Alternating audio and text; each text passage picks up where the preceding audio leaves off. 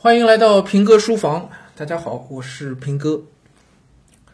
前两天都在聊国学的事儿啊，其实还没讲完。然后我突然想到鲁迅写的文章了。嗯，鲁迅在《热风》那本书里头啊，杂文杂文选，那个里头有过一篇文章，标题就叫“所谓国学”啊，挺好。那正好应个景啊，咱们讲国学，就把鲁迅所说的这个“所谓国学”拿出来，简单翻一翻吧。鲁迅最厉害的地方啊，就是可能在当时都看不出来啊。一百来年以后，我们现在在重读鲁迅，你会觉得怎么全让这老头儿给说对了？那真是不知道该作何评价。所谓国学，现在爆发的国学家之所谓国学是什么？鲁迅开篇就先问这个问题啊，接着呢？直接就给定了性了，说一是商人遗老们翻印了几十部旧书赚钱，二是洋场上的文豪又做了几篇鸳鸯蝴蝶体小说出版。他说现在所谓的国学变成这样两类了，其实细分出来是是三类啊。第一类里头可以分两类啊，第一类叫商人遗老们翻印了几十部旧书赚钱，有商人赚钱，也有这些遗老遗少们。赚钱都是翻印旧书。第二类叫洋场上的文豪，又做了几篇鸳鸯蝴蝶体小说出版。好，我们往下看啊，看鲁迅怎么说的。商人遗老们的印书是书籍的古董化，就把本来可以正常出版的古书啊，就变成了古董，你的性质就不同了，是吧？古书是当书卖啊，古董是当。当当古董卖，古董化以后，这个旧书就不当书卖了，这就可以开高价了啊！古书大不了几块钱、几十块钱，古董那就是成千上万了。嗯，其至重不在书籍，而在古董。遗老有钱，或者也不过聊以自娱罢了，而商人便大吹大擂的借此获利。还有茶商盐贩，本来是不耻于世类的，从来是被读书人瞧不起的。这个茶商盐贩，现在也趁着新旧纷扰的时候，借刻书为名，想挨进遗老遗少的士林里去。茶商盐贩现在也借着刻书为名啊，搞得自己也成了国学家了，进入士林，就进入读书人的这个。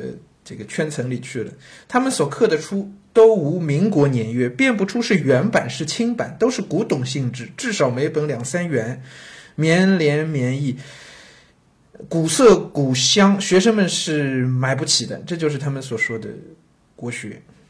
然而巧妙的商人可也绝不肯放过学生们的钱的，便用坏纸恶墨别印什么精华、什么大全之类来搜括。哎呀，这个现在也经常能看到啊，什么国学大全啊等等的书啊，可多了啊，而且都是成套成套的，大家上当当一搜都能搜得到啊。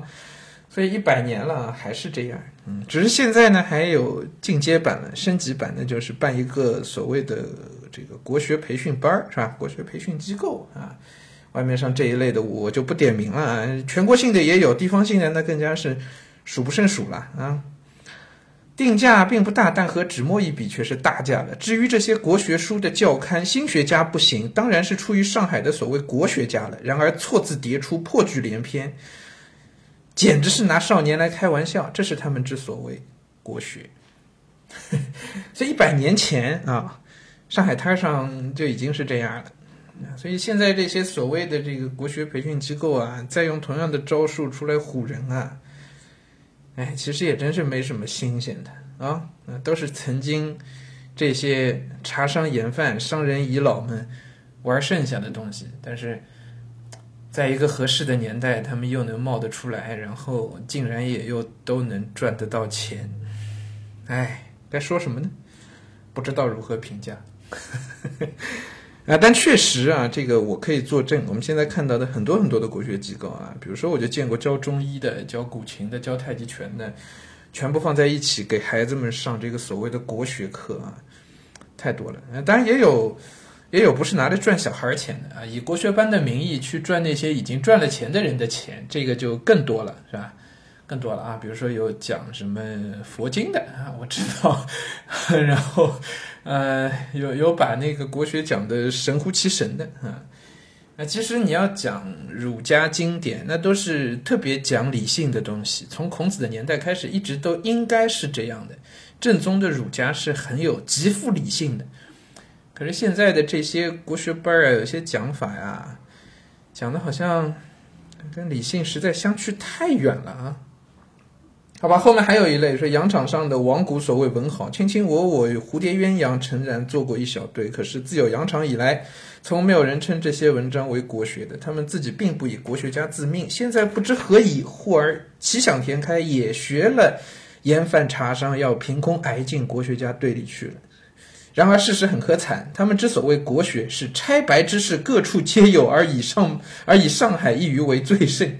所谓拆白之士，就是就是骗子们啊！上海以前有所谓拆白党啊，就是那些小流氓，呃，白饮白食骗财骗色，就是这些个小青年、地痞小流氓呗，拆白党。嗯，余于课暇课余之暇，不惜浪费笔墨编转事实，做一篇小说，以享乐者享意乐者所乐闻也。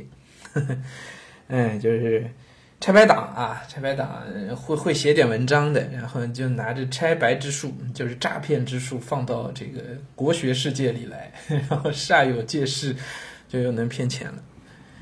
哎呀，所以各位啊，这个想要给孩子学点国学的话，还是应该要睁大眼睛啊，还是要睁大眼睛。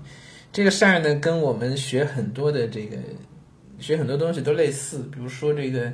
你学个乐器啊，或者你说学个武术，好吗？我觉得是好的。可是呢，你如果找不到好的老师啊，不能得遇名师的话呢，嗯，不敢说学了也白学吧，至少你是很难学出点儿真正学出点名堂来的。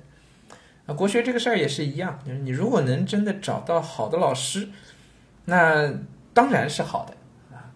啊，但如果说没有好的老师，那这甚至是会误入歧途的。嗯，如果遇不到好的老师呢，你又想学怎么办呢？其实不妨就自己读读书，读多少是多少，至少也不至于被骗啊。嗯，掏了很多钱，交了很多学费，关键还浪费了很多时间，然后学的又不知道是什么东西，这个就很讨厌了。尤其讲国学呢。很多东西，说实话，稍微负点责任的老师啊，哪怕你懂一点，你也不敢不敢乱讲的。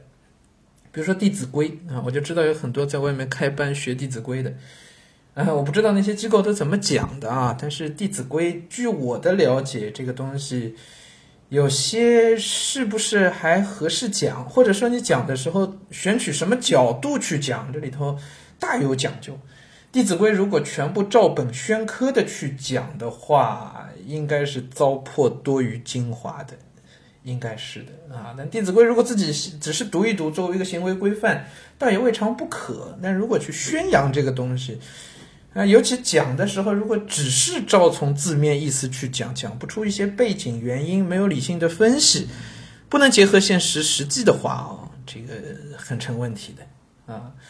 所以《三字经》我们还做免费节目，我还敢讲《弟子规》，我我确实是不太敢碰啊，真的是不太敢碰，因为从字面来说的理解，现实当中能不能用，这这太太存疑了啊。好吧，这个是关于国学啊，大家务必还是要睁大眼睛啊。